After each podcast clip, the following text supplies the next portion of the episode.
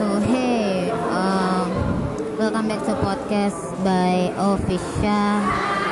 I'm tapping on almost the fourth week of January 2020. So, um, I'm just a little bit confused every time I have to uh, opening this podcast, but you know, semua hidup harus tetap berjalan, semua harus tetap uh, berlanjut, apa pun resikonya, apa pun yang terjadi ya, apa sih gue gue tuh ngomong apa sih gitu.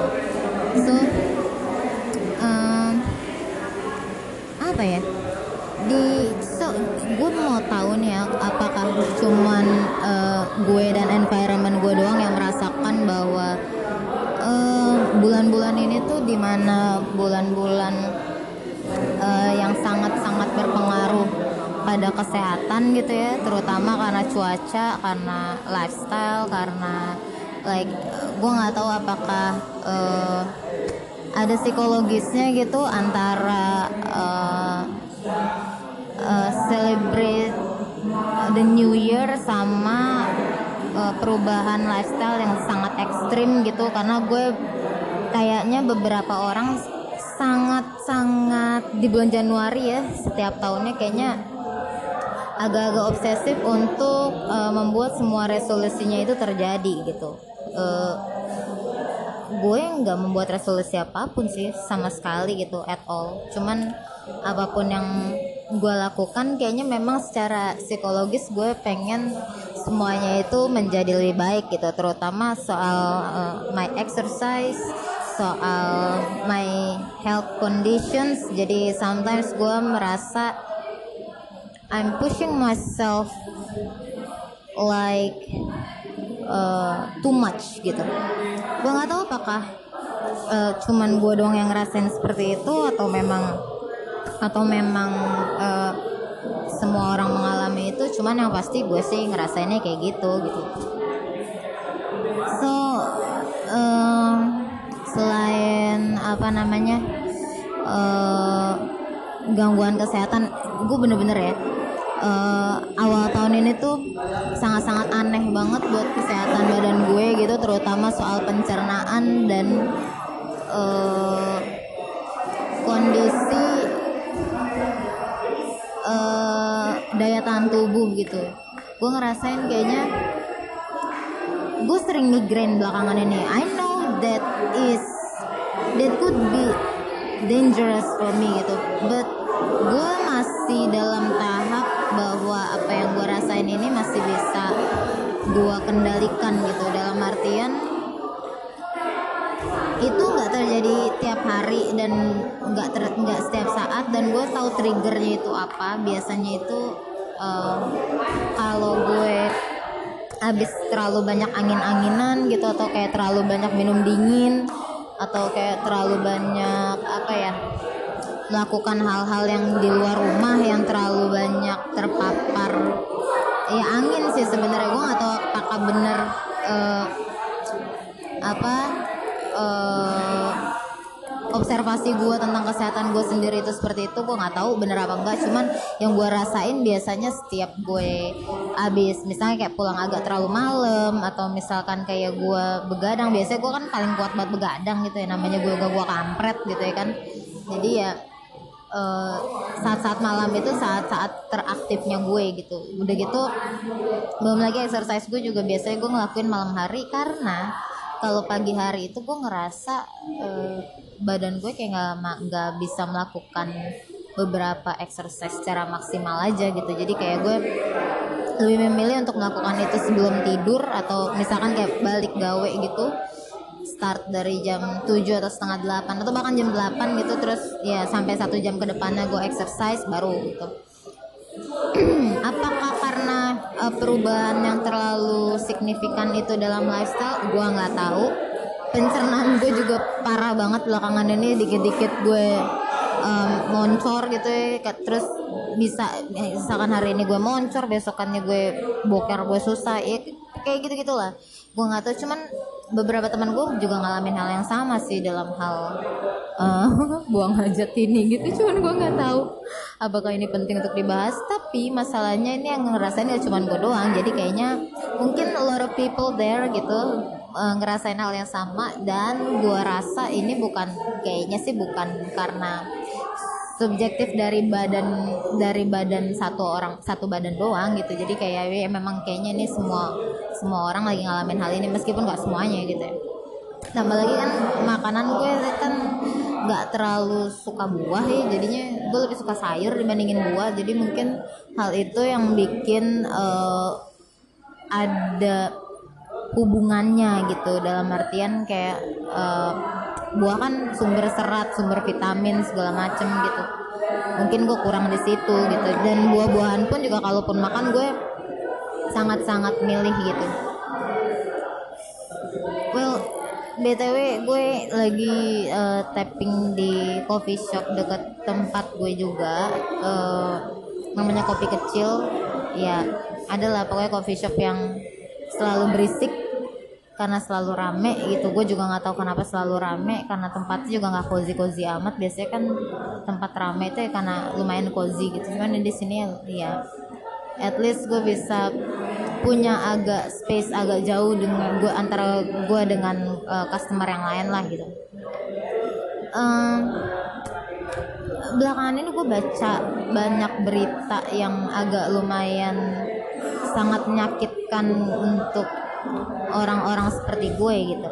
Uh, kayak kebakaran Australia terus uh, gue bahkan sempat kemarin baca ya kebakaran di Australia le, honesty gue nggak tahu itu karena sabotase atau karena memang di sana lagi terlalu panas saking panasnya saking keringnya jadi kayak ya ya udah jadi susah aja gitu. Kalau ada kebakaran kecil langsung nyamber semua muanya gitu. But it's so sad uh, to know that so many animals and all the victims out there gitu yang uh, di mana mereka nggak tahu apa-apa dan mereka jadi korban itu dan gue yakin justru uh, manus manusia manusianya juga sebenarnya juga nggak tahu apa-apa ya. Warga-warga di sana juga sebenarnya mereka juga sangat sangat terpukul dengan kejadian ini. Men populasinya koala itu setengahnya loh habis gitu di sana. Dan gue nggak tahu pemerintah sana sudah melakukan apa.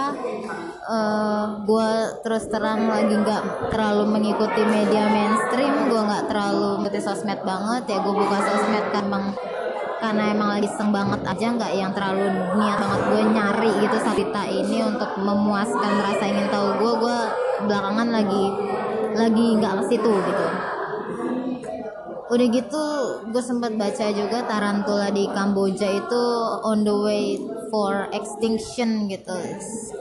Just because mereka jadi cemilan gitu loh di Kamboja sana. Men gue nggak tahu lah ya gue nggak bisa judging lah ya. Cuman Amin. Binatang kayak tarantula aja di sana bisa extinct gitu karena karena dijadiin panganan gitu. Gue nggak ngerti lagi sih tarantula kan hidupnya di gue baca di artikel itu lo bisa baca di Vice lo bisa baca di detik kayaknya ada deh.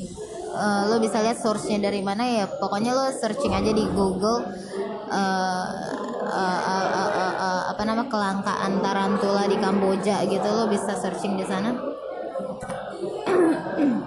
bahwa mereka juga nggak yang lo nggak bisa nemuin tarantula kayak lo nemuin jangkrik atau lo nemuin belalang gitu. Lo harus lo harus hunting gitu. Lo harus pergi ke hutan-hutan yang lumayan dalam gitu dan mereka tuh hidupnya kan di dalam tanah gitu ya. Jadi cara untuk huntingnya itu tuh sangat menurut gue sih lumayan annoying ya. Lo harus uh, ketika lo tahu di situ ada sarang tarantula gitu lo harus sodok ke dalamnya sampai tarantulanya keluar baru lo tangkepin satu-satu gitu. It's just disgusting and annoying at the same time gitu. Gue nggak ngerti kenapa. Apakah mereka sangat sangat kehabisan uh, bahan untuk cemilan? Gue nggak tahu. Tapi yang pasti karena di sana juga banyak turis-turis yang berkunjung ke sana. Jadi ya karena si turis-turis ini ngelihat oh ternyata tarantula di sini tuh jadi cemilan ya. Jadi mereka ikut cobain dan ya udah populasinya terancam karena ya mereka diburu untuk dimakanin kayak gitu. Dan itu cemilan ya men. Kayak lo ngemil kerupuk atau lo ngemil cikibol gitu loh dan itu tarantula gitu. Gua nggak ngerti. Uh, I know sesuatu yang menjijikan itu subjektif cuman gue bukan merasa itu menjijikan tapi is it safe to be food gitu? Gue nggak tahu. Apakah itu aman untuk jadi makanan? But gue sih belum pernah baca penelitian kalau makan tarantula itu bakal bikin badan lo gimana ya. Cuman which I believe is gue percaya bahwa apa yang lo makan ya itulah diri lo gitu. Jadi ya gue menjaga banget apa yang gue makan dalam artian gue nggak mau makan makanan yang um, yang di luar pengawasan. Dalam artian tuh kalau lo makan hewan ternak itu kan lo ya you know peternakan itu ada standarnya. Mereka mikirin kualitas dari si hewan ternak itu sendiri mereka mikirin uh, gimana caranya itu bisa diterima sama masyarakat gitu dipikirin kesehatan binatangnya. It must be that standards gitu yang ada untuk uh, ketika lo buka peternakan gitu. So gue masih lebih percaya untuk mengkonsumsi uh, untuk makan binatang ya untuk mengkonsumsi hewan-hewan ternak gitu dibandingin kayak lo uh, konsumsi kayak serangga apa yang gue nggak tahu itu akan uh, berdampak apa kepada ke ke badan gue gitu.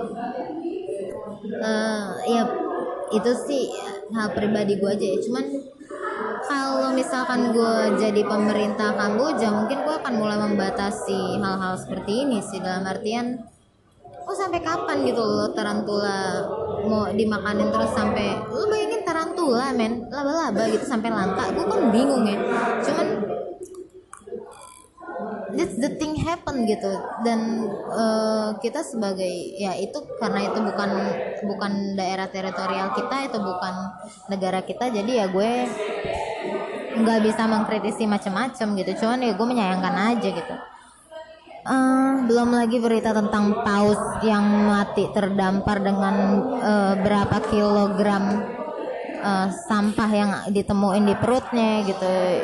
It really breaks my heart gitu. Sangat-sangat sedih, sangat-sangat miris gue dengernya. Um, itu terjadi karena kesalahan kita gitu yang yang buang sampahnya itu sembarangan gitu ya kenapa sih gitu kenapa harus kenapa harus korbannya tuh ya makhluk-makhluk yang nggak ngerti apa-apa gitu loh. Mereka tuh nggak berbuat salah gitu. Cuman ya, ya jadi korban deh akhirnya gitu. Gara-gara kemarukan kita aja gitu. Men sampah plastik gitu. Lu bayangin deh ada sedotan ada segala macam. Itu di perutnya dia gitu ya. Paus kan makannya kan yang penting keisep keisep aja gitu loh. Uh, dia yang penting mangap ya apa pun yang ada di situ ya bakalan kemakan sama dia gitu ya. Mungkin kalau kayak cuman sampai-sampai daun-daunan juga bakalan itu kan organik gitu ya bakalan hancur lah kena air laut juga gitu. Cuma ini sampah gitu yang yang nggak bisa didaur ulang gitu yang nggak bisa nggak bisa larut gitu loh di air. Kasian banget gue sampai ngelihat uh, ini uh, paus kemarin itu paus apa ya? Gue lupa. Terus sempat ada paus banyak sih beberapa paus yang udah jadi korban dan dan kesiannya terdampar gitu kan.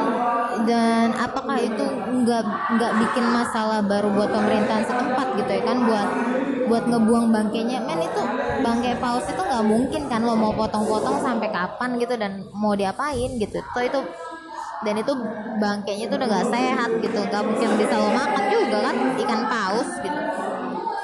Jadi ya uh, eh, gue nggak tahu lah dunia ini sampai kapan mau berubah dan menemukan cara buat uh, mengatasi permasalahan-permasalahan kayak gini gitu. Kasian banget men gitu. Uh, ada ada beberapa berita juga yang nyeleneh gitu ya. Ya mungkin berita-berita yang gue bahas ini lumayan basi ya karena gue tappingnya benar-benar telat banget. Gue niatnya tuh tapping tuh minggu kemarin loh gitu cuman kayak emang gak kedapetan uh, part aja buat tapping karena ya di kantor juga gue lagi banyak ini inu ina inu namanya awal tahun gitu kan banyak requestan banyak kerjaan gue ada yang belum selesai. Nah inu ina inu lah banyak banget cuman ya mungkin uh, apa namanya yang gue rangkum ini tuh ya mewakili ya mungkin mewakili atau mungkin uh, ada kita bisa berbeda pendapat dalam memahami hal ini cuma ya gue nggak tahu. Tapi yang paling lucu itu uh, pas kemarin ada demo gubernur gitu yang karena banjir-banjiran kemarin itu terus si Anies Baswedan di demo gitu. Gue tuh cuman pas ngeliat tagline-nya aja tuh gue udah ngerasa anjing konyol banget sih gitu apaan sih gitu. Ngapain sih lo mau demo gubernur ngapain? So sedangkan di mana orang-orang yang biasa yang biasa mengkritik si gubernur Jakarta yang sekarang ini biasanya kalau gue perhatiin mereka uh, uh, uh, uh, uh, apa namanya uh, apa ya namanya hard fansnya si Jokowi banget gitu. Dan ketika Jokowi kemarin diprotes di demo sampai ada tagar 2019 ganti presiden lalu teriak bahwa ih kenapa nggak bisa terima presidennya sih gini gini gini gini gini gini? Lah karena giliran sekarang gubernur juga lo gituin gitu lo suruh turun gimana sih gitu? Gue cuman gue cuma gak ngerti sama buzzer-buzzer politik ini kayak bener-bener nggak elit gitu mainnya tuh. Mainnya nggak intelek gitu menurut gue ya ini menurut gue.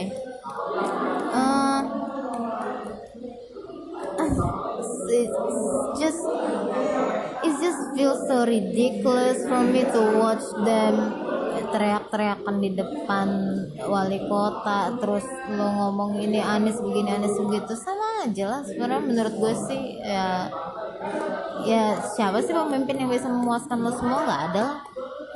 Even Ahok aja juga malah banyak dibenci juga kan sama orang gitu. Ya semua pasti akan ada perspektifnya masing-masing gitu. So bedanya apa gitu? Gue cuma bingung bingung pergerakannya orang-orang ini gitu. Kayak kalau lo mau kritik kritik aja gitu. Nggak apa-apa itu is is a part of democracy gitu. Is a part of uh, freedom of speech gitu. Tapi ketika lo melakukan uh, demo untuk nurunin gitu untuk eh si ini turun aja dari jabatannya gini gini itu menurut gue udah udah lucu banget gitu. Udah udah udah udah aneh gitu. Karena pas kemarin ada tagline 2019 ganti presiden lo segitu murkanya lo segitu marahnya gitu. Cuman yang sekarang gubernur juga lo gitu ini ya. So what's the different gitu? Eh kalau misalkan ada yang bilang eh kok beda? Kalau misalkan uh, presiden itu ada hukumnya kalau gubernur itu masih bisa diturunin dengan dengan dalil ini ini ini ini. Alah bullshit lah lo. Cuman tau gak sih itu tuh kayak kayak jaksa-jaksa atau pengacara-pengacara yang cuman bisa eh, motong-motong pasal ini pasal ini cuman buat ngebelain orang yang yang dia ngerasa dia perlu bela gitu. Cuma bukan orang yang berdiri di atas semua golongan gitu yang bisa objektif yang bisa yang bisa adil ngelihat semua hal gitu. Ya buzzer ini yang gue lucu tuh kalau buzzer itu oke okay ya. Mungkin kasta terendahnya adalah ya they do it for money gitu. They do it for life gitu. Tapi yang die hard fans ini yang gue nggak ngerti gitu. You got nothing gitu. Tapi lo ikut bersuara lo ikut ini lo ikut jadi SJW apa segala macam. There are no uh, there are no sin at all gitu untuk itu gitu. Cuman ya konsistensinya aja sih yang gue tanyain gitu. Maksudnya kayak gue bisa jadi bisa ya lo mengeluarkan pendapat seperti itu ya gue bisa dong berpendapat uh, untuk berpendapat akan sikap gue dalam hal ini gitu and and that is free gitu. Hmm, belum lagi yang uh, cerita soal uh, apa namanya kerajaan agung sejagat itu itu itu the best parody at ever sih menurut gue itu parodi banget. Dan ternyata endingnya ketangkep ya. Endingnya tuh dia nipu apa-apalah gitu. Jadi dia mintain duit gitu buat dia mintain duit gitu ke anggotanya. Terus anggotanya mau bayar gitu. Gue cuman gue gue nggak gimana ya? Kadang sama tukang tipu sama tukang tipu tukang tipu ini gue gue ngerasa ya oke okay lah mereka salah nipu gitu. Cuman yang ketipu ketipu ini loh yang jadi korban-korban tipuan ini anjing lo bisa percaya sih sama orang yang bullshit banget kayak gini gitu? Itu yang gue pikirin gitu. Ya pikirannya apa sih? Bisa lo sampai bisa ngeluarin duit buat sesuatu yang lo nggak paham 100% gitu yang yang nggak bisa dibuktikan kebenarannya gitu loh. Bahkan itu cuman jadi hayalan dia doang gitu. Men siapa coba yang bisa percaya kalau PBB ada di bawah dia gitu terus dia menguasai menguasai dunia ini? Men even lo aja nggak kenal dia gitu. Terus apa sih lo tuh? Apa Freemason gitu? Kocak aja gitu gue ngedengerinnya tuh. Uh, but sometimes we need that some kind of news gitu for uh, entertain gitu. Untuk ngibur kita bahwa tenang aja gitu sebego-begonya lu masih ada orang yang lebih bego dari lu gitu. Bego tuh gak ada batas gitu. Gue cuman ngelihat berita-berita kayak gitu kok oh, oke okay. gue kadang bego gitu. Gue kadang uh, membuat keputusan yang menurut gue salah dan gue sesali gitu. Cuman uh, good newsnya setelah ngeliat berita-berita kayak gini ternyata gue nggak bego-bego amat ya masih banyak yang lebih bego dari gue mau ngeluarin duit buat sesuatu yang dia nggak tahu gitu yang yang mereka ternyata cuma ditipu gitu. Um, nggak tahu lagi deh gue harus ngomong apa. Kalau dibilang literatur ya nggak semua orang harus punya literatur. Kalau misalkan soal kerajaan tadi ya nggak semua orang harus punya literatur bahwa Majapahit itu uh, ending di tahun berapa terus Sriwijaya itu ada di mana Kutai uh, kebesarannya sebagai apa. We don't need at all tapi di saat yang sama juga uh, pengetahuan lo tentang itu akan menyelamatkan lo gitu jadi ya we just need learn from history I think gitu. Apa pun itu uh, sejarahnya gitu apa pun kejadiannya apa pun uh, historinya ya harusnya sih itu bisa membuat lo ngambil pelajaran dari si dari situ gitu. At least lo nggak dibodoh-bodohin orang at least lo bisa ngambil hikmah dari setiap perkara gitu. Ya mungkin Eh, hal-hal uh, yang paling penting yang bisa lo ambil dari dari sejarah tuh itu sih gitu aduh gue minum dulu ya. Lumayan aus juga ya gue ngomong kayak gini. Latte gue sampai dingin. Hmm, apa ya? Yang paling tapi ya, ya ya yang paling lucu itu ketika uh, ini juga sebenarnya udah basi banget sih. Cuman gue ngerasa perlu dan pengen intinya sih gue pengen gue ngerasa gue pengen bahas ini di podcast gitu uh, dalam artian there are so many different uh, opinion about uh, LGBT gitu.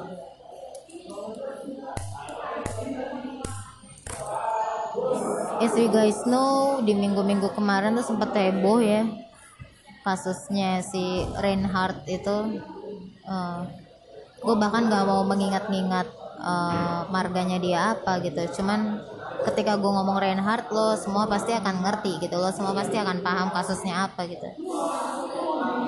He got uh, a new record gitu for um, the very most uh, jumlah victims of rapping gitu. Rapping I don't I don't think it's rapping. About um, jumlah uh, jumlah korban perkosaan yang dilakukan gitu. Um, I just miss the total of the victims but I think it's about 198 I think ya yeah, correct me if I'm wrong tapi ya ya uh, di atas seratusan ya. It's just uh, gini. Kasus Reinhardt itu uh, merupakan kasus perkosaan yang dilakukan kebetulan oleh seseorang yang punya uh, orientasi seksual di mana dia uh, tertarik dengan uh, sesama jenis. Uh, substansinya adalah perkosaannya dong. Di mana uh, ketika lo melakukan satu kriminalitas bahwa ada hak orang yang lo ganggu ada kehidupan orang yang lo rugikan ada material orang yang diambil di situlah lo harus bertanggung jawab untuk uh, sesuatu yang udah lo ambil atau lo ganggu atau yang udah lo uh, hancurkan itu di dalam penjara gitu. Dan itu nggak perlu dan itu nggak perlu pengaduan dari si korbannya gitu. Di mana negara betul-betul sangat menjamin hal itu lo nggak perlu ngelaporin bahkan orang lain yang ngelaporin pun juga uh, kasus itu juga bisa diproses gitu. Um, gimana ya gue bahasnya? Yang gue yang gue lucunya yang gue lucunya ya kalau kalau di Inggris I know I know the the perspective of LGBT here and there is so different gitu di mana mereka sudah sudah maju sudah sangat banyak melewati um, perubahan dari masa ke masa dari zaman ke zaman dari uh, apa namanya uh, kondisi sosial yang bagaimana sampai ke yang bagaimana gitu. But di mana kita negara berkembang yang masih memilah-milih mana yang bisa kita atur mana yang enggak gitu.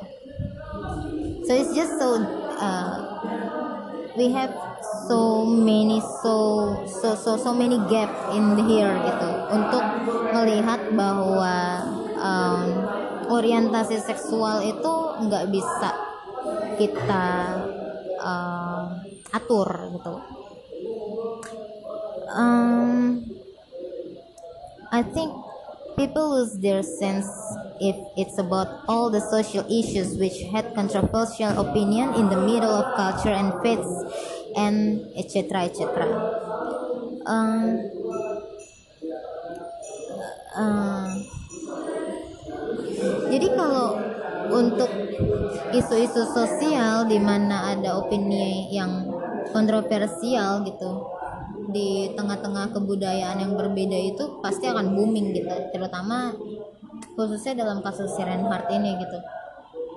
Gue melihatnya kalau di Indonesia ini tuh yang di bold yang di garis bawahin yang di underline dan di italicin itu uh, orientasi seksnya gitu. Uh, di mana gue pernah ngeliat satu artikel bahwa salah satu uh, pemprov atau pemda di Jawa Barat sebut aja kotanya Depok mereka merilis uh, aturan daerah di mana pelaku tanda kutip LGBT akan dirazia.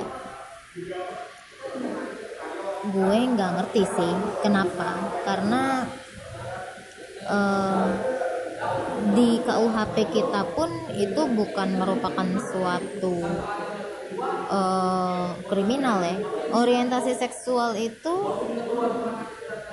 biologically gitu loh. Maksudnya lo nggak bisa I know it's it, gue tahu bahwa ada perbedaan pandangan di mana orientasi seksual itu cuma ada dua uh, maskulin dan feminim gitu. Padahal gradasinya tuh banyak gitu. Ada cowok yang kecewe-cewean tapi orientasi orientasi seksualnya tetap ke feminim gitu. Ada yang cowok maco tapi orientasi seksualnya juga maskulinitas gitu. So gradia, gradasinya tuh banyak gitu. Begitu juga yang perempuan gitu. Ada yang cewek ini kayaknya feminim banget nih kayaknya pasti sukanya yang maco nih ternyata enggak gitu. Sukanya sama masih cowok juga tapi sukanya sama yang soft soft gitu. Masih ada uh, uh, sukanya tuh sama cowok yang punya sisi feminim feminimnya gitu.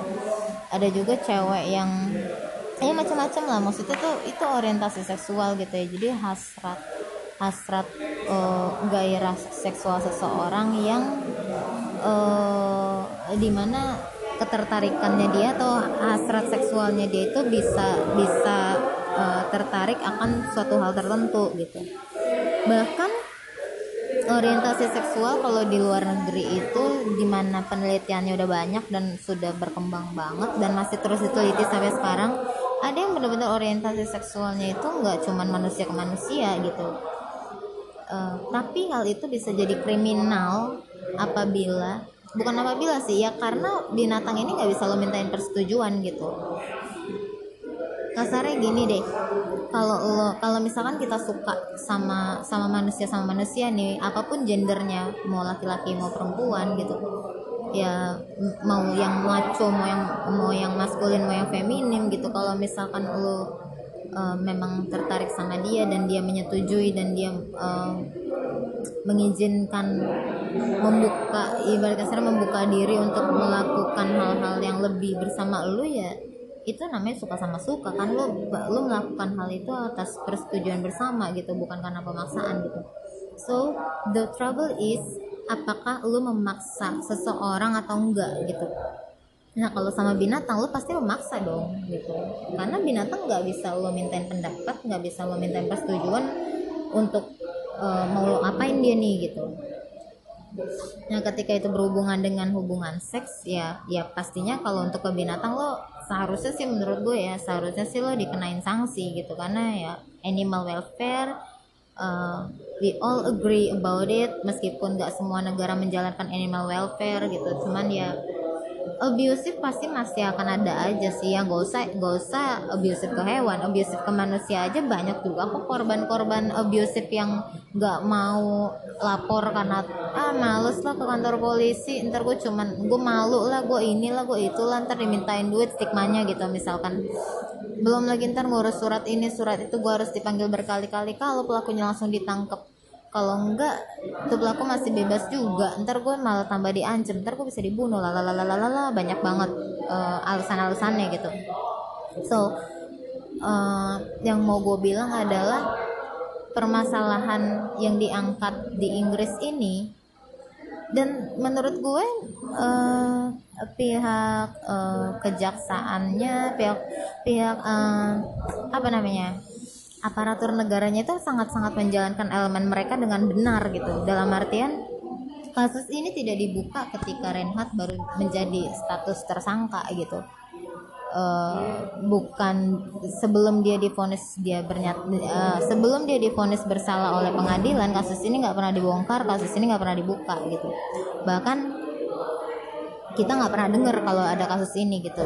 Dan ketika vonis itu udah keluar baru uh, dunia tahu gitu. Oh oke. Okay.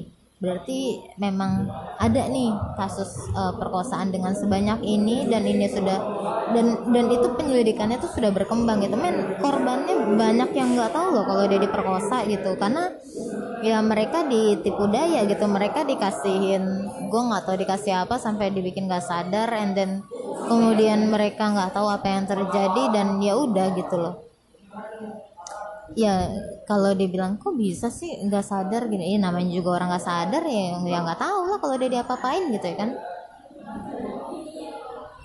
Itu sih itu yang yang menurut gue anjing nih orang bisa ya ngelakuin hal kayak gitu di satu kota gitu dan uh, the stupid thing dia menyimpan hmm, bukti-bukti itu gitu.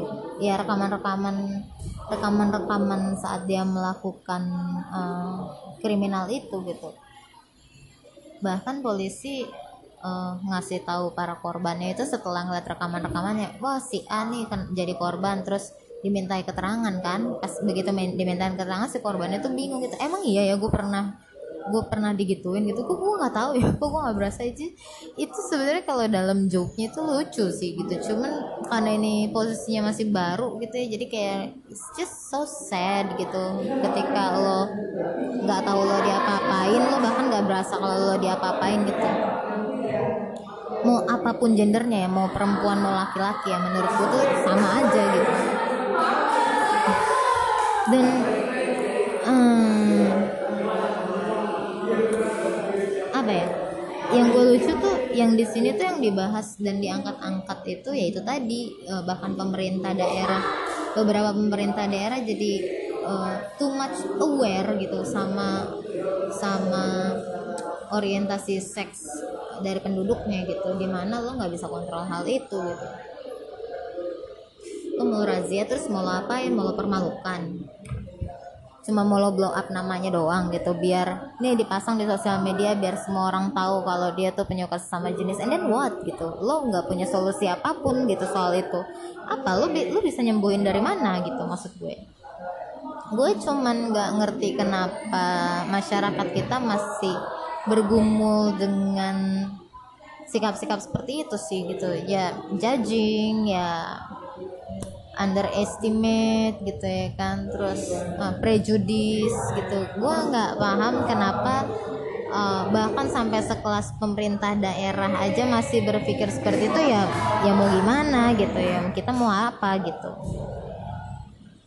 Um, jadi bahkan saat gue gue ngelihat ngelihat artikel bahwa pemerintah daerah itu uh, merencanakan razia kepada kaum LGBT karena berkaca dari kasus Reinhardt. Permasalahannya di sini nih. Lalu gue sempat nge-share di wall gue di Facebook. Gue sempat nge-share uh, gue bahkan sampai lupa ya kalimat gue di situ tuh apa gitu hang on second gue buka dulu um, Ntio, ntio. Koyo os. Wes suwe. Ah, judul judul tagline-nya tuh gini. Gay dan lesbian di Depok akan dirazia. Komnas HAM menyatakan bahwa hal ini melanggar HAM.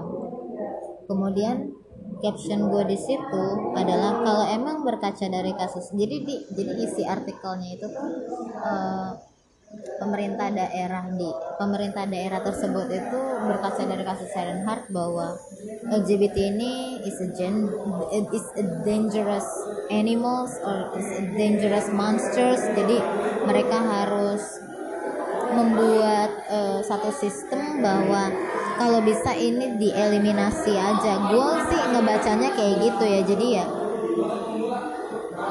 it's a social issue dan lo mau membuang orang-orang ini begitu aja so nggak ada solusi menurut gue gitu. Dan caption gue adalah kalau emang berkaca dari kasus yang di Inggris kenapa jadi orientasi seksnya yang dikejar? Gue bilang gitu. Substansinya kan perkosaan bukan orientasinya. Sekelas pemerintah daerah kerangka berpikirnya begini sih ya mau gimana? Gue bilang. Uh, dan gue nggak paham ya kenapa ini nih gue gue gue bener-bener gue orang bodoh ya. Maksudnya sekolah gue juga nggak tinggi-tinggi amat gitu. Gue belum mampu untuk membuat satu wadah atau satu uh, hukum yang bisa diimplementasikan ke semua orang gitu. Di mana ini yang adil buat semua orang. Gue sadar bahwa keadilan itu akan selalu uh, uh, uh, uh, relatif gitu. Jadi ya adil adil buat siapa gitu kan tapi at least menurut gue kalau memang lo mau menjadi kalau lo memang mau memakai hukum sebagai elemen untuk mendisiplinkan masyarakat ya nggak kayak gitu caranya dong gitu.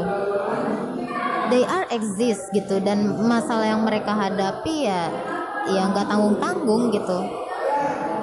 Gue cuman berpikir bahwa sampai saat ini sikap gue tuh tegas gitu terhadap LGBT gitu pernah mendukung uh, seseorang menjadi LGBT gitu. Tapi gue respect gitu dengan pilihan hidup mereka gitu. Mereka pasti uh, sampai uh, sampai di titik uh, ketika mereka sampai di titik bahwa oke okay, gue uh, kayaknya di line yang sebelah sini deh gitu. Dan ketika mereka memutuskan itu itu nggak nggak gampang gitu loh. Itu perjalanannya tuh panjang gitu. Nggak serta merta misalkan nih lu terbangun dari tidur lo gitu yang tadinya lu straight gitu yang tadinya lu cewek suka sama cowok dan cowok suka sama cewek dan tiba-tiba one day gitu lu kebangun dari tidur lo and then lu langsung berpikir kayaknya gue kayaknya gue belok deh gitu. Ya nggak kayak gitu gitu. Perjalanannya beda-beda gitu ada yang backgroundnya traumatis. Ada yang backgroundnya jadi uh, sebelumnya korban perkosaan atau ada yang backgroundnya korban kekerasan. Ada yang backgroundnya memang uh, kelainan hormon. Ada yang backgroundnya dari uh, kekecewaan mungkin yang yang memang uh, dalam gitu buat dia. We, we, kita nggak bisa nggak bisa uh, judging bahwa ini emang iman lo lemah aja gitu. Bukan itu gimana ya it's not that simple gitu. Itu perjalanan hidup orang men gitu. Bahkan ada yang sampai puluhan tahun dan dia nggak ngerti gitu kenapa ya gue untuk misalkan dia cowok gitu kenapa ya gue nggak pernah bisa interested sama cewek gitu dan dia masih nggak berani untuk untuk explore yang lain-lain gitu. Karena ya itu tadi ada beberapa ada beberapa uh, apa namanya punishment dari masyarakat dan sudut pandang dari agama dari budaya gitu. Moral segala macam yang menyatakan bahwa hal itu tuh salah gitu jadi mereka tuh berperang dalam batin gitu ya. Gue kenal lah satu dua ya lumayan lah beberapa orang yang gue ajak ngobrol sampai yang deep gitu sampai sampai di mana gue menanyakan uh, apakah uh, uh, hal hal paling deep itu yang biasanya gue tanyakan itu gini. Lu memutuskan begini itu setelah lu mencoba mencoba dalam artian lu mencoba dengan yang sejenis gitu misalkan. Atau lu memang berpikir aja kayaknya gue sejenis gitu. Atau memang lu nggak pernah nyoba sama sekali. Kemudian lu jadi uh, maksudnya kayak stigma stigma misalkan ya dia cewek terus karena dengar teman-temannya pacaran sama cowok-cowok ini begini begini begini dia jadi kayak takut gitu ya kan pacaran sama cowok sampai ke par sampai ke level paranoid sampai ke fobia gitu. We don't know anything about uh, uh, anybody else's uh, apa namanya their past gitu maksud gue jadi gue nggak pernah di saat gue dialog sama mereka itu gue jauh-jauh tuh semua pilar-pilar prinsip hidup gue itu gue buang jauh-jauh dulu untuk gue bisa mengerti bahwa oke okay, hidup orang ini nggak mudah gitu. Mereka uh, sampai di titik ini tuh penuh dengan perjuangan gitu. Penuh dengan air mata penuh, deng penuh dengan caci maki gitu. Penuh dengan uh, bahkan ada yang sampai dipukulin sama keluarganya gitu it's not easy gitu. Itu nggak gampang sama sekali gitu loh. Dan ketika mereka ngalamin hal-hal itu dengan background yang berbeda-beda kemudian kita dengan in the name of glory gitu ya in the name of moral in the name of uh, this is the rewards and this is the sins in the name of God gitu. Terus kita tuh ngerasa kayak oke okay, I can be your hero gitu. Gue bisa jadi pahlawan buat lo gue bisa bikin lo berubah gitu kan. Gue uh, maksudnya mungkin awalnya niatnya baik gitu lo harus kembali ke jalan yang benar ya versi lo gitu kan versi agama lo dan versi kebudayaan lo gitu bahwa bahwa itu hal yang salah gitu. Uh, cuman kebanyakan yang gue lihat tuh ya judging duluan gitu jadi kayak oke okay, gue bisa bantu lo gitu. Cuman tapi ya lo harus berubah gitu. Lo harus niat berubah gitu. Kalau lo nggak berubah ya gue yang ngerubah gitu. Jadi kan jadi kayak gitu ya. Padahal itu hidup hidup orang gitu. Itu bukan hidup lo gitu kan. Itu bukan badan lo gitu. Ya gimana ya? Terus the way they try to clear tanda kutip ya the way they try to clear all the dirt things they thought gitu uh, just trash gitu menurut gue. Sampah gitu cara-caranya tuh. Jadi um, gue nggak ngerti ya the most annoying thoughts that I've ever heard. Nih gue gue beneran gue nih uh, gimana ya? Gimana ya gue ngejelasinnya? Um, gue respect sama semua kepercayaan. Gue respect sama semua keyakinan gitu but you try to mm, memaksa keyakinan itu ke dalam diri gue dan gue harus percaya sorry to say gitu. We have so many differences um, preferences gitu. Preferensi gue tuh mungkin bukan nggak sesuai sama keyakinan lo gitu. Background gue juga beda sama keyakinan lo. Jadi ya tolong jangan di jangan dipaksa-paksain gitu. Cuman The most annoying thoughts that I've ever heard is LGBT is caused by the demon. Like seriously? I mean, gue setiap setiap gue setiap gue ngomongin soal ini tuh gue selalu mau ketawa gitu bahkan gue pernah pernah pernah diskusiin hal ini sama adek gue aja tuh gue ngakak ngakak mulu ya anjing beneran ya beneran ya ada orang berpikir bahwa LGBT is caused by demon gitu loh. By demon man. Karena iblis gitu ya karena karena jin gitu. Mereka berpikir bahwa LGBT itu ada karena ya manusia itu ditempelin sama jin gitu. It it just doesn't make sense for me you know that it karena ini podcast gue so semua ini berdasarkan opini gue dong berdasarkan sudut pandang gue dong. Jadi kalau ya lo nggak setuju atau lo ngerasa nggak sesuai ya ide lawan ide aja gitu. Nggak usah lo bilang gue nggak punya keyakinan lah gue nggak punya iman lah terserah lo deh. Cuman ya ide lawan ide aja gitu. But seriously people ada gitu yang percaya bahwa LGBT itu disebabkan oleh jin gitu. Gue nggak ngerti lagi sih.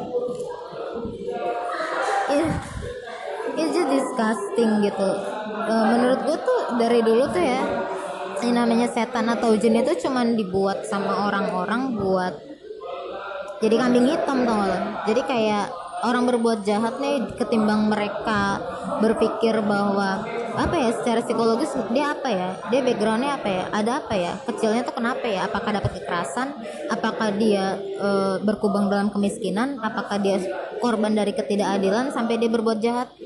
Mereka capek untuk mikirin hal itu dan mereka kayaknya ngambil jalan pintas aja buat ya udahlah mungkin karena gang, karena digoda sama setan kali makanya dia berbuat jahat jadi kayak menurut gue tuh cuman orang-orang yang males mikir gitu.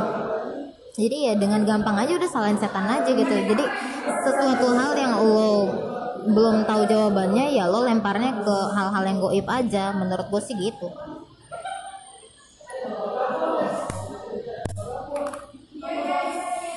Gue mau gue nggak tahu ya apakah apakah gue salah gitu. Tapi gue sampai kepada keyakinan bahwa semua hal itu bisa dijabarkan secara ilmiah gitu. Kecuali sesuatu yang berbau teologis gitu. Uh, tingkah laku manusia itu bisa dibahas secara alamiah kok.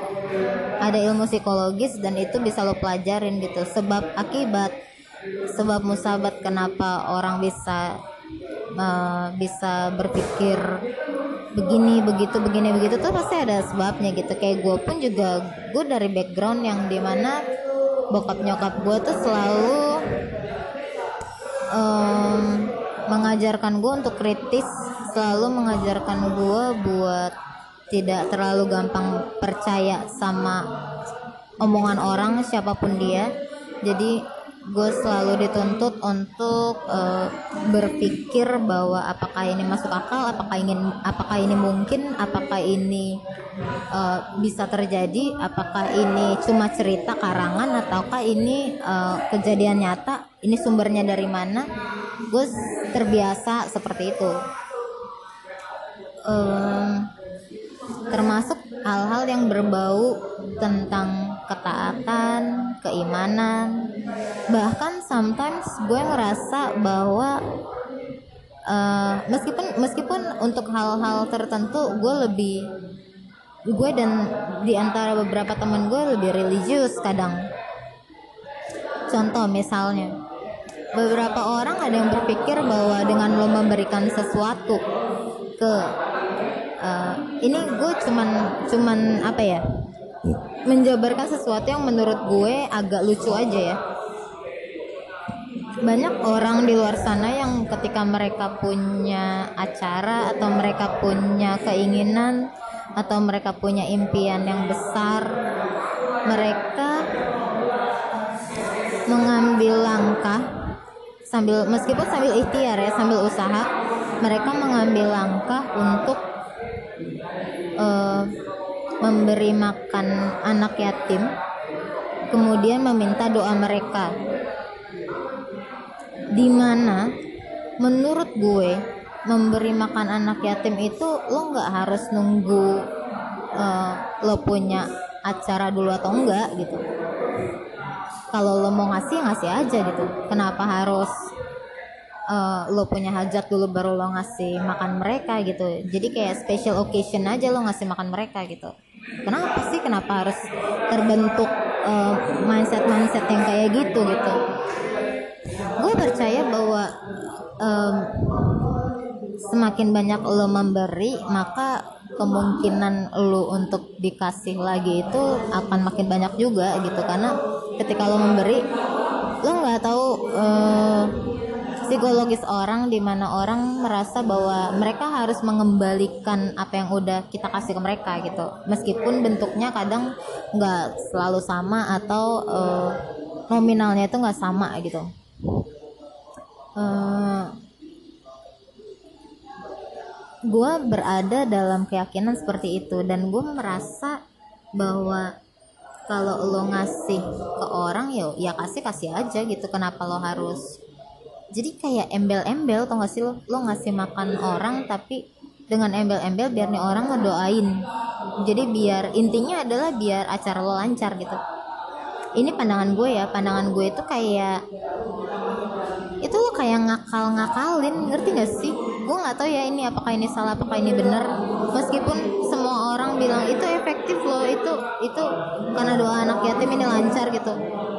Menurut gue sih ya mungkin sudut pandang lo aja gitu ketika Tuhan melancarin dan lo berusaha mempersiapkan ya prepare uh, all the details gitu untuk uh, hajat lo itu dan lo mempersiapkan itu dengan baik ya acara itu pasti akan lancar-lancar aja kok gitu. With or without lo ngasih makan anak yatim. Gue bukan bukan berarti gue nggak um, seneng ya orang ngasih makanan anak yatim. Poinnya bukan di situ. Poinnya adalah ketika lo ngasih makan anak yatim ya lo kasih kasih aja gitu. Kenapa lo harus ngasih di saat lo butuh sesuatu dari mereka yang lo yakini bahwa itu ampuh gitu? Kalau lo mau punya rasa kemanusiaan ya kasih kasih aja gitu. Kenapa harus nunggu nunggu special occasion gitu loh harus nunggu ya ini mumpung gue lagi pengen hajatan terus yaudah gue kasih anak yatim deh biar hajatan gue lancar kenapa harus nunggu kayak gitu gitu. Dan berapa banyak coba anak yatim yang di sekitaran kita? Lo nggak harus ke panti kok. Coba lihat aja di tetangga tetangga sekitar lo. Pasti ada aja sih yang gak usah gak usah yang jauh-jauh sekelurahan lah. Se RT sama lo atau se RW sama lo. Pasti ada aja anak yatimnya gitu. Ada aja yang cuman punya satu bapak atau punya satu ibu ada aja yang yang uh, keluarganya udah lang, udah nggak lengkap karena mereka meninggal atau cerai contohnya gitu. Atau atau misalkan ada aja yang keluarganya lengkap nih ibu bapak ada gitu tapi kekurangan terus gitu. Kenapa lo nggak coba start untuk bantu mereka gitu loh? Kenapa lo harus nunggu buat uh, ada hajat-hajat tertentu baru lo tergerak buat ngebantuin orang yang butuh pertolongan gitu ya kan nggak kayak gitu konsepnya gitu. Gue gue sangat mengkritisi hal-hal seperti itu dalam artian kalau memang lo merasa Tuhan itu segalanya dan maha kaya dan ya memang sih mungkin ya itu adalah bagian dari ikhtiar dan bagian dari gimana caranya lo merayu seni merayu Tuhan lah gitu. Tapi ya gue yakin kalau gue yang keyakinan gue ya Tuhan itu nggak bisa lo bohongin gitu. Tuhan itu kalau memang you believe that he is the superpower gitu dan maka apa pun nggak ada yang nggak mungkin buat dia gitu. Bahkan kita bernafas sekarang aja tanpa lo bayar ya. Lo sehat lo lo tetap ngerokok gitu. Tapi lo tetap sehat dengan di usia yang 50 tahun gitu misalkan contohnya. Itu juga udah keberkatan Tuhan gitu di mana yang umur 30 umur 25 sekarang udah pada bengek di jalanan gitu ya kan lu dengan umur tua dan lu ngerokok dibandingin anak muda ini yang umur 20 tahun atau umur 30 tahun yang nggak ngerokok makan sehat tapi dia tetap sakit-sakitan.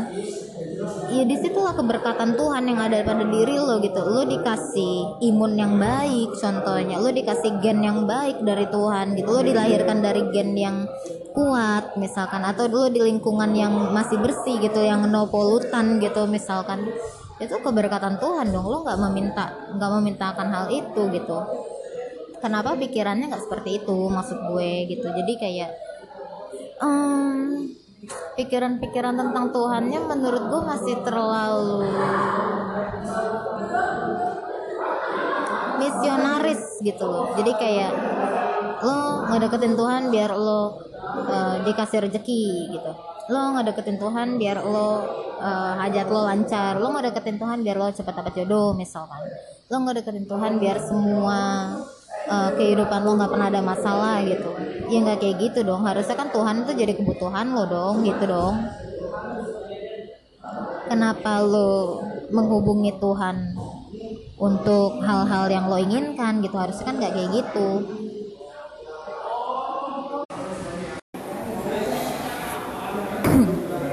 jadi kayak gitu uh, balik lagi ke uh, pembahasan tentang LGBT itu menurut gue sih orang-orang masyarakat kita itu masih nggak bisa ngebedain antara uh, penyakit antara disease, disorder dan abnormality gitu. Jadi kalau disease itu penyakit, disorder itu hmm, gangguan,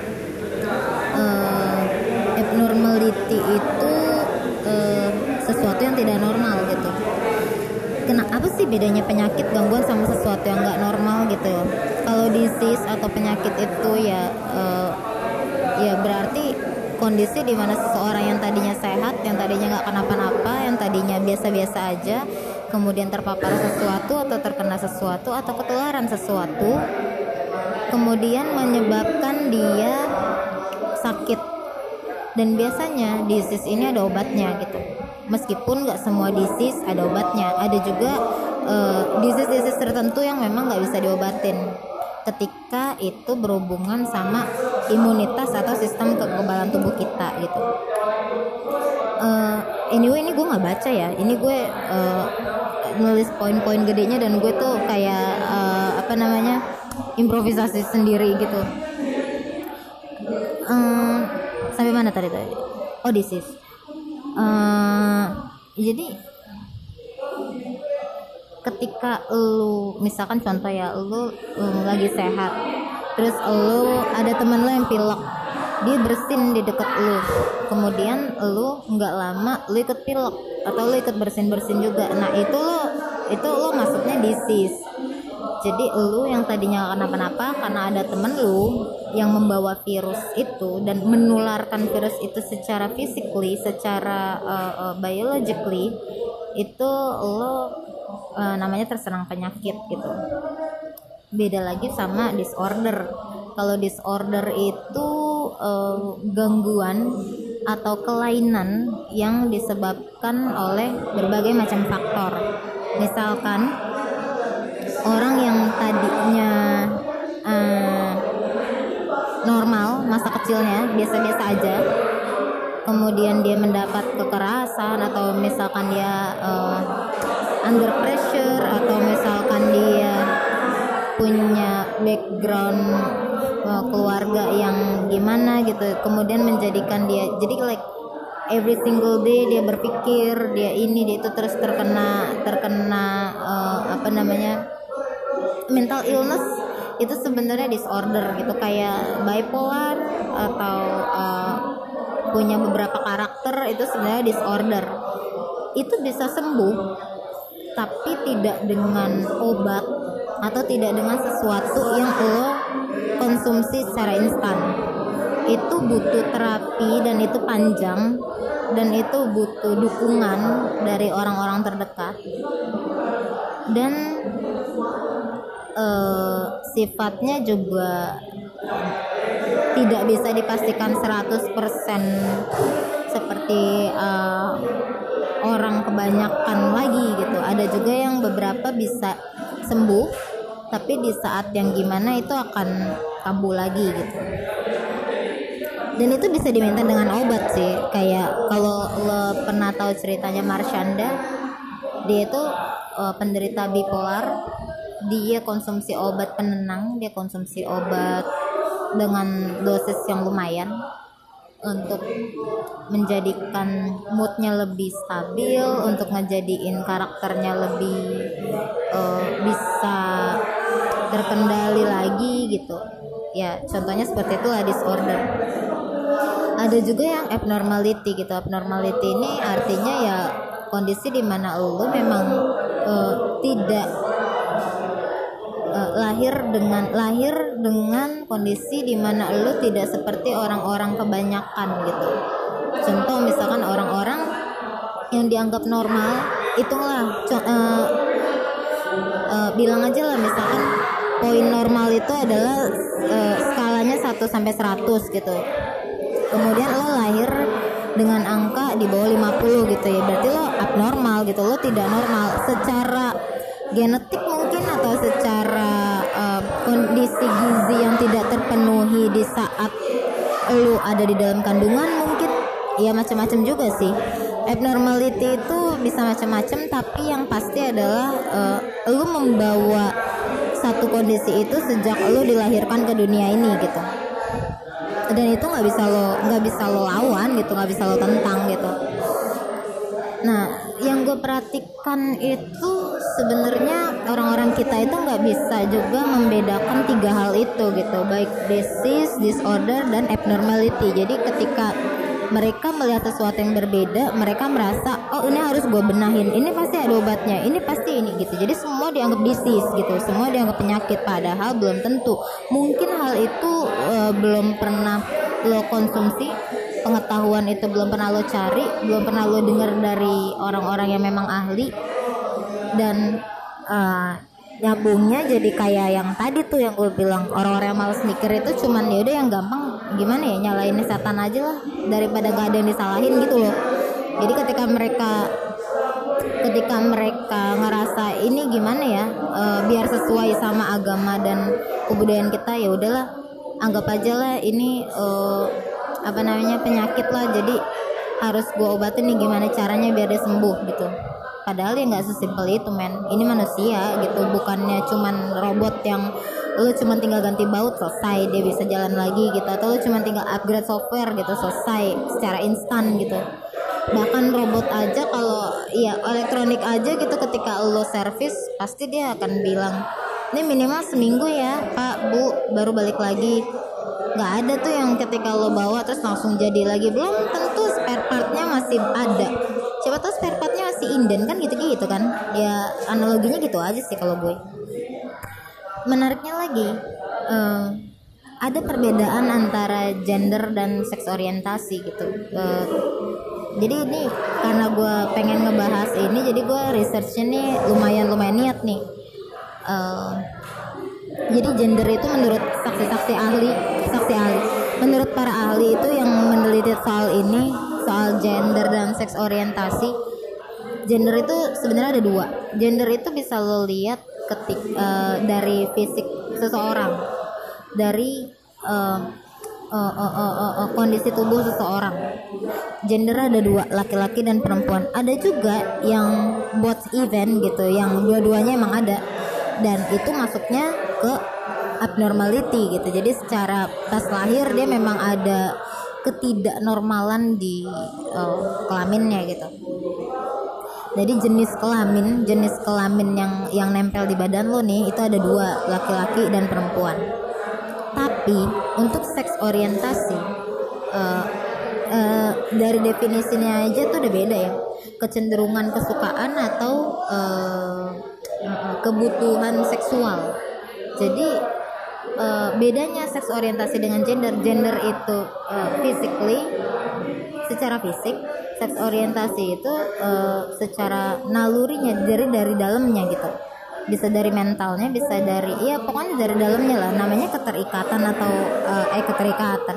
Namanya juga uh, apa namanya kecenderungan kesukaan nih gitu kan atau ketertarikan nih gitu kan. Jadi nggak bisa lo lihat secara fisik gitu. Um, um,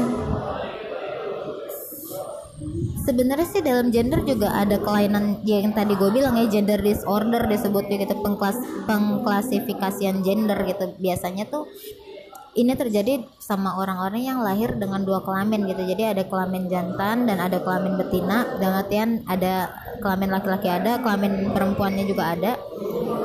Dan ini biasanya para ahli atau dokter-dokter meneliti dia dulu mana hormon-hormon yang lebih uh, kuat gitu. Kalau misalkan memang hormon-hormon perempuannya lebih strong ya dia dokter akan memutuskan bahwa oke okay, kita putuskan bayi ibu adalah perempuan. Kalau emang hormon-hormon uh, kayak testosteron, progesteron itu lebih kuat, ya dia akan diputuskan oleh dokter sebagai laki-laki gitu. Dan itu pun juga dokter nggak bisa sehari dua hari. Biasanya dokter itu meneliti itu panjang banget bisa ber, bertahun-tahun bahkan berbelas berpuluh-puluh tahun gitu untuk memutuskan apakah orang ini sebenarnya laki-laki atau perempuan gitu. Karena memang di dalam badannya dia dua hormon itu saling ada gitu. Saling saling berlomba-lomba untuk nunjukin mana keunggulannya gitu. Dan dokter biasanya penuh dengan pertimbangan gitu untuk memutuskan bahwa apakah um, manusia satu ini laki-laki atau perempuan gitu. Nah dari sini aja bisa disimpulkan bahwa kondisi hormon kita itu beda-beda gitu. Ini orang ini yang tadi gue bilang uh, gender disorder ini ketahuan bisa kayak gitu karena uh, kelaminnya dia punya dua-duanya dia dapat dua-duanya jadi ya secara uh, legalnya juga si dokter yang harus mutusin bahwa dia adalah laki-laki atau perempuan gitu. Tapi gimana kalau misalkan memang sejak lahir itu dia kelaminnya cuma ada laki-laki tapi secara uh, hormonal atau secara naluriahnya dia perempuan gimana gitu? Ini hal ini yang yang uh, yang gue temuin banyak uh, apa ya penelitian yang yang bilang yang bis yang makanya mereka bisa bilang bahwa seks oriented seks orientasi itu uh, beda sama gender gitu. Ya kalau misalkan gue boleh mengutip pepatah gitu ada pepatah Inggris yang bilang gender is between your ears and sex is between your legs gitu. Jadi kalau gender itu uh, di antara telinga lu atau kayak bisa lo lihat secara fisik tapi kalau seks itu di antara kaki lu gitu. Jadi ya lu harus bener-bener menelusuri sampai ke dalam sana. Lu harus penelitian sampai sejauh sana baru lu bisa menentukan uh, seks orientasi seseorang. Um, in medical views diagnostic and statistical manual of mental disorder itu untuk menentukan kondisi kejiwaan seseorang gitu jadi banyak perubahan yang di uh, rilis sebagai hasil penelitian yang dilakukan terus menerus gitu. Jadi dari penelitian orang-orang ini pun yang tadinya bilang bahwa gender uh, bahwa uh, apa namanya kelainan seks orientasi seseorang itu merupakan penyakit itu lama-lama luntur gitu. Jadi penelitian ini benar-benar sangat berkembang banget dari zaman dulu sampai sekarang. Hasilnya beda-beda terus uh, penelitiannya karena kan namanya teknologi kan terus berkembang ya jadinya yang tadinya cuma sampai level kulit luarnya doang misalkan sampai bisa masuk ke dalamnya sampai mereka ada dialog oh ternyata secara psikologis juga begini begitu begini begitu background keluarga background environment background uh, kebudayaan pendidikan semuanya di, di, di ditelusuri sampai bisa uh, uh, apa namanya disimpulkan bahwa uh, gender dan seks orientasi ini uh, dua hal yang berbeda gitu. Uh, asosiasi psikiater dunia juga. Jadi ini tuh ini tuh bener-bener sangat berkembang dan menjadi sosial issue yang terus menerus gitu loh. Yang yang bukan cuman baru-baru ini aja gitu. Dari zaman dulu dari zaman dulu-dulu banget juga hal ini selalu menjadi isu sosial gitu. Dan gimana caranya nyari win-win solution untuk menjadi solusi gitu. Um, um, um, um, um, um, apalagi ya?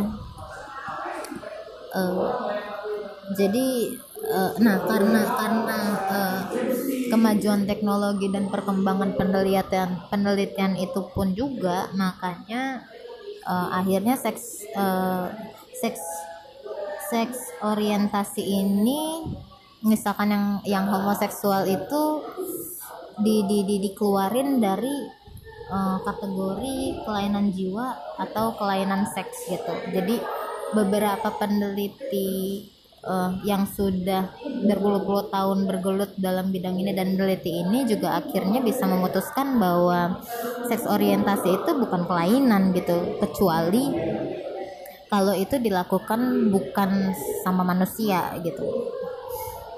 Uh, bahkan di situ ada satu kalimat dari peneliti yang gue lupa namanya siapa ya. Dan itu menurutku masuk akal juga. Jadi dia bilang gini nggak masuk akal kan kalau buat masukin sesuatu ke dalam kategori penyakit kalau nggak ada bukti bahwa itu adalah penyakit.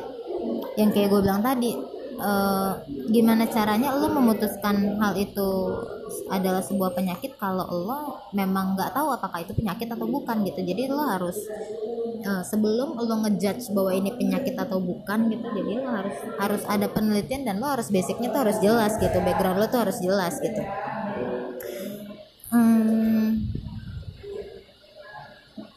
yang yang menariknya lagi uh, menurut penelitian ini ya hal yang dianggap gangguan mental itu atau ya sebut aja lah gangguan mental di sini uh, yang dianggap sama masyarakat itu ya homoseksual gitu. Hal yang dianggap uh, gangguan mental itu ketika seseorang bingung sama identitas seksualnya atau ketika seseorang udah memutuskan atau meyakini orientasi seksualnya namun suatu ketika dia memutuskan untuk meninggalkan pasangannya karena baru menyadari bahwa ia tertarik dengan sesama jenis gitu. Maka orang tersebut didiagnosis menderita gangguan hubungan seksual.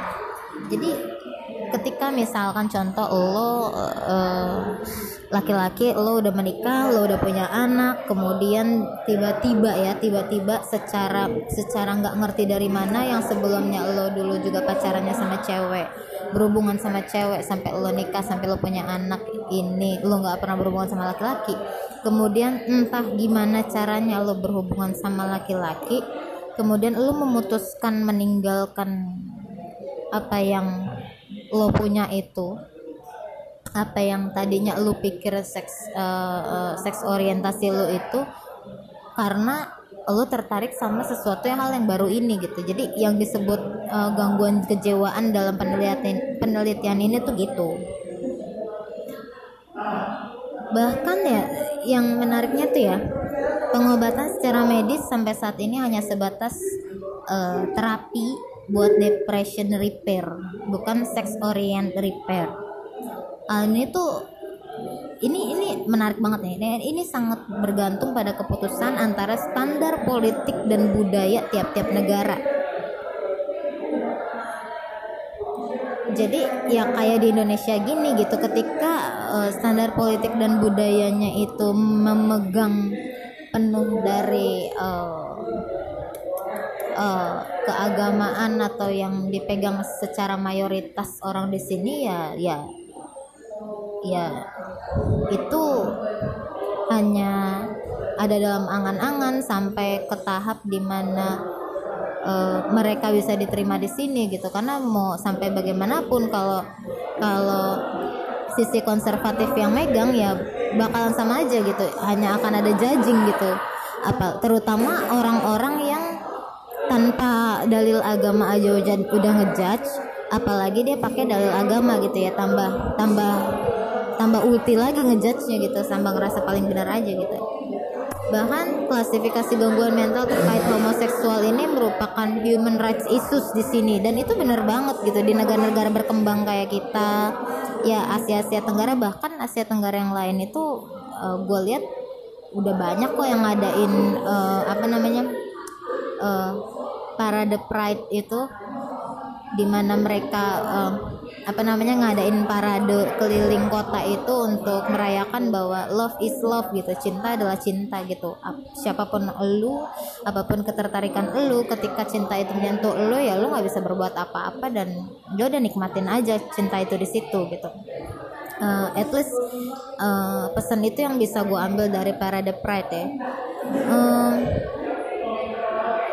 dan itu benar banget itu kalau kalau itu menjadi human rights issues di sini karena apa? Karena uh, beberapa hal yang dianggap solusi dari yang tadi gue bilang lah contoh pemerintah daerah ngambil ngambil langkahnya kayak gitu gitu yang dirazia terus and then what gitu what is the solution gitu win-win solution lah gitu.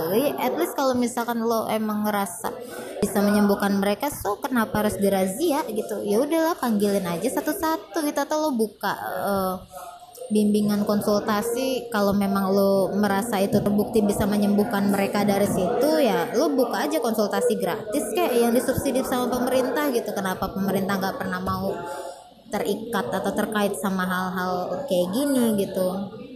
Ini padahal kan menjadi isu bersama juga gitu. Gue gue pribadi sih ya nggak masalah ya mau orang orientasinya kayak apaan juga yang penting saling respect aja gitu. Cuman kan permasalahannya orang-orang ini yang merasa ini masalah. Mengambil jalan pintas bahwa uh, eliminated is the is just the answer gitu yang menurut gue ya nggak bisa kayak gitu juga dong. Kalau men, kalau seandainya kemiskinan itu kita kita anggap sebagai uh, social issue dan then what? Lu mau ngebuang orang-orang miskin begitu aja gitu? Ya enggak dong. Harusnya lu pikirkan gimana cara caranya orang-orang nggak miskin kan gitu. Sebagai pemerintah lu punya elemen lu punya uh, privilege yang cukup gitu untuk ke situ. Baik dari lo bikin lembaga lo punya uh, apa namanya orang-orang yang kompeten di bidang itu gitu. Lo bisa bikin penelitian dan bikin uh, dan bikin apa namanya kebijakan-kebijakan yang bisa uh, uh, lo lo alokasikan ke situ gitu. Paling enggak kan uh, seenggaknya tuh tidak ada yang dirugikan satu sama lain gitu. Karena yang gue lihat sekarang ya pemerintah juga kayak ini kasus ini gitu ini homoseksual dan lu cuma ngeblow up orangnya lu cuma ngeblow up mukanya then what lu mengharapkan masyarakat menghakimi dia dan selesai gitu. Di mana dia juga punya kehidupan ke depannya di mana dia juga punya keluarga ke depannya lo nggak mikirin gitu loh uh, efek atau impactnya apa gitu setelah lo rilis eh, data-data mereka gitu. Dan uh, lu tau gak sih gue tuh kepikiran ini kepikiran uh, tapping ini tuh ya gara-gara gue sempet diskusi sama temen gue di sosmed di Facebook itu di link itu bahwa uh, uh, keyakinan dia itu bahwa uh, disorientasi ini uh, merupakan sebuah penyakit yang gue bilang tadi yang penyakit yang disebabkan oleh jin gitu. Dan ini bisa disembuhin dengan cara ya lo uh, gimana caranya lo ngobatin pakai uh, untuk menghilangkan jin gitu yaitu dengan rukiah gitu. That is so hah nggak nonsense eh, nggak nonsense. Gimana coba? Nggak nggak make sense gitu buat gue ya karena itu tadi yang gue bilang uh, penelitian udah menyebutkan bahwa secara ilmiah ini bisa dijelaskan gitu. Dia dari segala segala macam uh, apa namanya background gitu. Terus ya gue gue selalu punya sikap bahwa ya itu tadi gue di situ dis, dalam diskusi gue itu gue menjelaskan bahwa gue nggak pernah mendukung apa yang mereka lakukan gitu. Tapi ya at least respect aja sih. Dan gue tarik ini uh, ke dalam hubungannya dengan kemerdekaan gitu ya kalau memang kita bilang mereka gak normal atau mereka sakit gitu terus itu tuh atas persetujuan siapa sih gitu? Ya nggak sih lo pernah kah lo berpikir kalau misalkan mereka memang tidak normal gitu ya itu itu atas persetujuan siapa gitu? Normal nggak normal? Ya buat mereka itu hal normal gitu. Buat gue pun itu hal normal. Apabila di apabila uh, based on penelitian tadi bahwa semua ya, apa namanya manusia itu tingkah lakunya itu pasti ada sebabnya gitu. Buat gue normal-normal aja dengan dengan uh, kondisi tertentu gitu. Um, kalau misalkan kita ngomongin uh, tentang takdir gitu I thought takdir itu cuman kayak gue dilahirin dari siapa sisanya depends on how my parents grow me up gitu.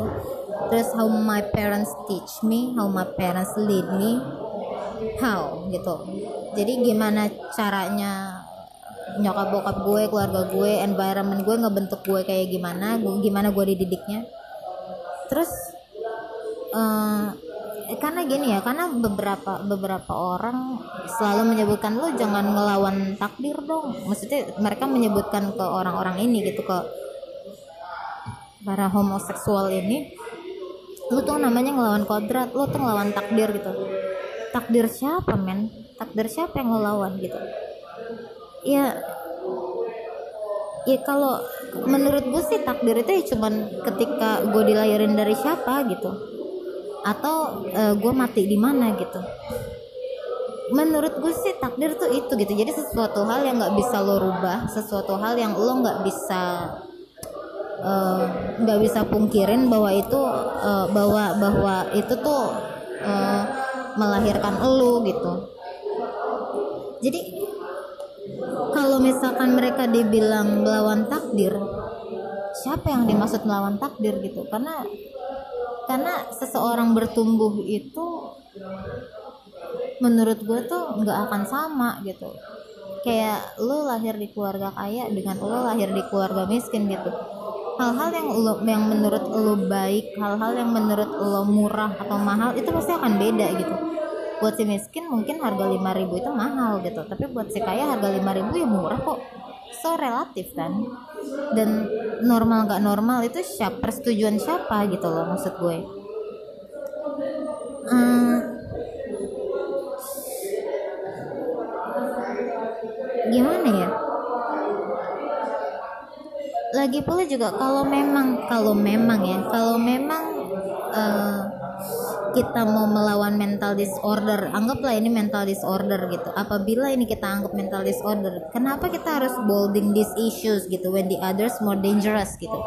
Padahal isu-isu yang lain tuh lebih lebih bahaya lagi ya. Kayak contoh kasus Reinhardt tadi gitu. Substansinya adalah dia melakukan perkosaan bukan dia seorang homoseksual gitu kriminalitas yang dia lakukan adalah ketika dia melakukan hal tersebut.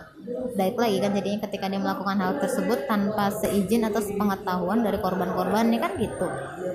Dan uh, perkosaan itu nggak ada nggak nggak nggak nggak ada nggak ada batas gender atau seks orientasinya gitu. Mau gendernya apa pun mau seks orientasinya apa pun perkosaannya perkosaan gitu itu yang harus kita berantas gitu. Karena dia mengambil hak seseorang dia mengambil dia merusak hak hidup dia merusak uh, hak asasi seseorang.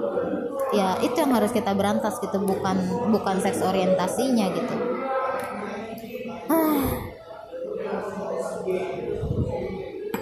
ini gue ngomong alur ngidul banget ya. Cuman habis gimana ya? Hal-hal yang gue nggak bisa terima itu ya ya hal-hal yang kayak gitu gitu yang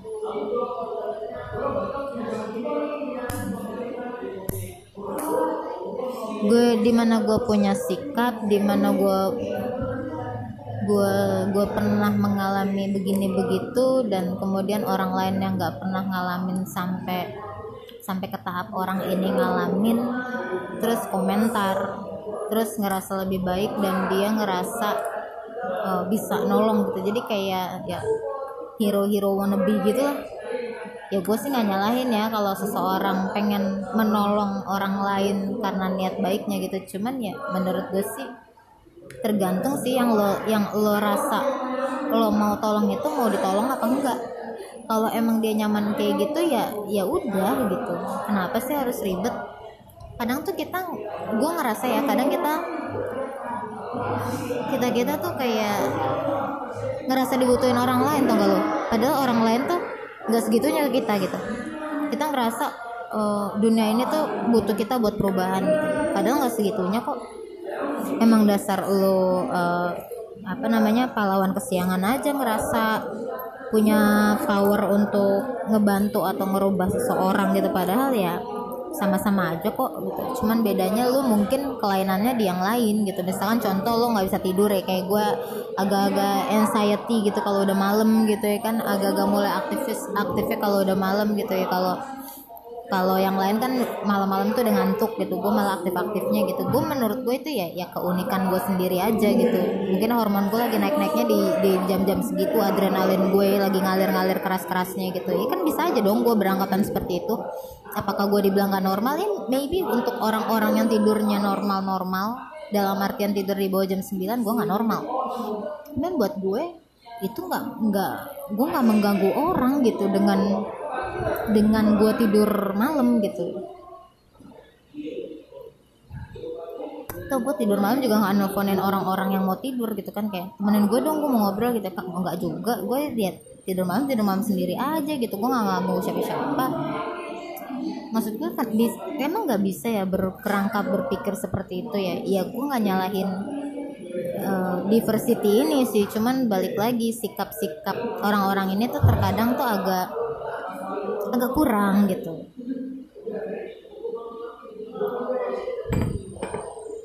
Kayak yang yang gue bilang tadi kayak tadi pun gue ngangkat artikel itu yang gue bahas adalah apakah pemerintah punya kebijakan yang win-win solution buat teman-teman kita yang menderita homoseksual ini gitu. Anggaplah itu penderita gitu ya.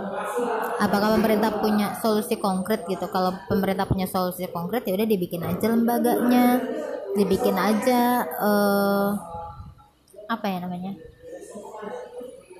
Sarana atau prasarana yang bisa mungkin merilis uh, apa namanya? Uh, ini mereka gitu loh biar bisa lebih baik dan dipastikan menurut gue mereka mendapatkan hak-hak mereka yang sama dengan kita. Contoh mereka juga tetap bisa kerja kayak kita mereka tetap bisa cari duit. Karena ya gue bilang tadi kehidupan terus berjalan gitu. Dan kalau gue lihat sih kantor-kantor sekarang juga udah lumayan terbuka ya. Pandangannya banyak juga kok orang-orang uh, bagi teman-teman kita yang homoseksual ini uh, bisa mendapat tempat dan ruang yang sesuai dengan passion mereka juga gitu nggak terbatas dengan seks orientasinya gitu. Dan gue appreciate banget sama sama uh, uh, uh, uh, pencipta lapangan kerja yang kayak gini gitu. Karena ya apa pun itu mereka juga manusia gitu. Mereka juga berhak untuk dapat uh, keramah tamahan kita berhak untuk dapat uh, hak-hak hidup hak-hak dalam hukum tanpa harus diintervensi atau di yang parahnya lagi kalau sampai di uh, persekusi gitu. Gue sangat sedih banget sih kalau sampai hal kejadian kayak gitu. I think it's enough ya. Menurut gue sih Indonesia mungkin butuh 100 sampai 200 tahun lagi sampai bisa berpikiran terbuka bahwa ada hal-hal yang memang lo harus berdamai aja dengan itu lo cukup menjadi penonton aja. Ada hal-hal yang emang bisa lo rubah dengan kebijakan lo sebagai uh, aparat hukum atau aparat pemerintahan gitu. Dan mudah-mudahan sih eh, orang-orang uh, yang mengemban tugas-tugas ini bisa sangat bijaksana untuk menciptakan elemen-elemen dan wadah-wadah tertentu khusus yang mampu untuk uh, nyiptain kedamaian itu sendiri gitu. Karena sejatinya ya hukum dan aturan itu dibuat untuk kedamaian dong bukan untuk sebaliknya gitu. Kalau misalkan hukum ada cuman buat berantem ya buat apa? Mendingan gak ada mendingan gak usah ada hukumnya gitu. Kayak undang-undang ITE tuh gue bete banget deh. Sudah undang-undang ITE itu bagus kan buat melindungi lo bahwa semua yang ada di elektronik lo itu punya rights gitu. Lo punya hak di situ gitu apa pun bentuknya gitu cuman undang-undang ITE lebih dipakai untuk hal-hal yang you know penistaan penghinaan hal-hal yang cemen menurut gue. Dan yang nggak segitunya harusnya di blow upnya gitu. Menurut gue sih itu salah satu produk hukum yang uh, salah guna lah gitu. Ya udahlah ya gue kayak udah capek banget ya. Udah satu setengah jam gue ngoceh gila. Uh, so buat ke depannya gue nggak tahu lagi mau bahas apa. Cuman kayaknya sih nggak tahu lah ya lihat nanti aja gue mau bahas apaan. So kalau ada mau tanya-tanya atau mau menghujat atau mau komentar atau mau menyetujui atau mau apa gitu ya lo tinggal uh, uh, lihat aja ke sosial media gue di lo bisa lihat di Instagram lv underscore syah. Lo bisa lihat di bio gue kayak apa tulisannya terus Facebook gue Ovi Spesisya atau lo bisa email gue ke uh, podcast.ofisha at gmail.com gitu. So uh, see you on my next podcast and bye